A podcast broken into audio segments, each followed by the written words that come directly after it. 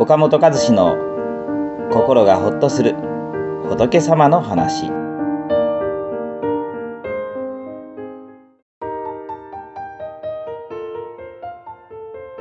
えお釈迦様はお金や物がなくてもできる7つの施しとして無罪の七世を説かれました。まあ、お釈迦様はね、伏せ、ね、まあ、この与えること、うん、プレゼント、伏せね、伏せってのはプレゼントを与えるっていう意味なんですけれど、その伏せというのは、お金や物を持っている豊かな人だけではなくて、何にも持っていない人でもね、心がけ一つでできるんだよと教えていかれたんですね。でそのね、無罪の姿勢に最初に教えられているのが現世と和願世なんです。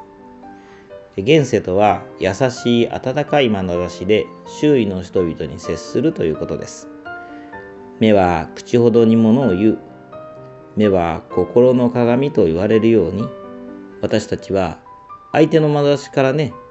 その人が自分をどう思ってるかっていうのを感じ取りますね。だから最初に会う時にどこ見るか相手の目でしょうん。これは自分を受け入れてくれてるかどうかはやっぱりね目で相手の心をまあ察しようとするからですよね。瞳にたたえられた和やかな、表情は相手を慰めたり励ましたりする力があるんです。だから優しい眼差しで見つめられるだけで自然と元気になれることもありますよね。ま、以前ね、小学生からいただいた手紙の中に、こういう詩をいただきました。安らぎ色があるのなら、そう、それはあなたの瞳の色ですよ。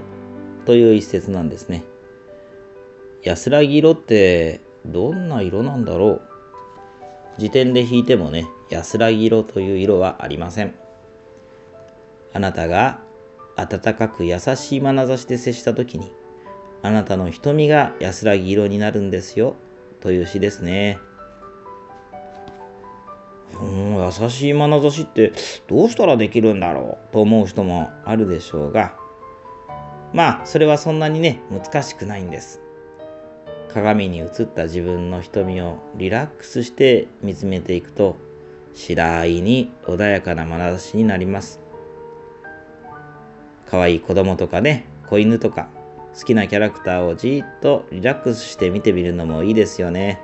するとね、自分の気持ちも穏やかになり、優しい気持ちになります。心がけていくとね、自然と優しい目の表情が身につき、意識しなくても相手に安心感を与えたり、自分の気持ちも和むようになりますから、まあ、この現世をね、ぜひ心がけていきたいですね。次にこの和願世というのは和やかな顔を施すということですけれど、優しい微笑みをたたえた笑顔で人に接することです。笑顔や微笑みをプレゼントするということですね。まあ、笑顔は健康に与える良い影響というのはね、医学的にも心理学的にもすごく実証されてるそうですよ。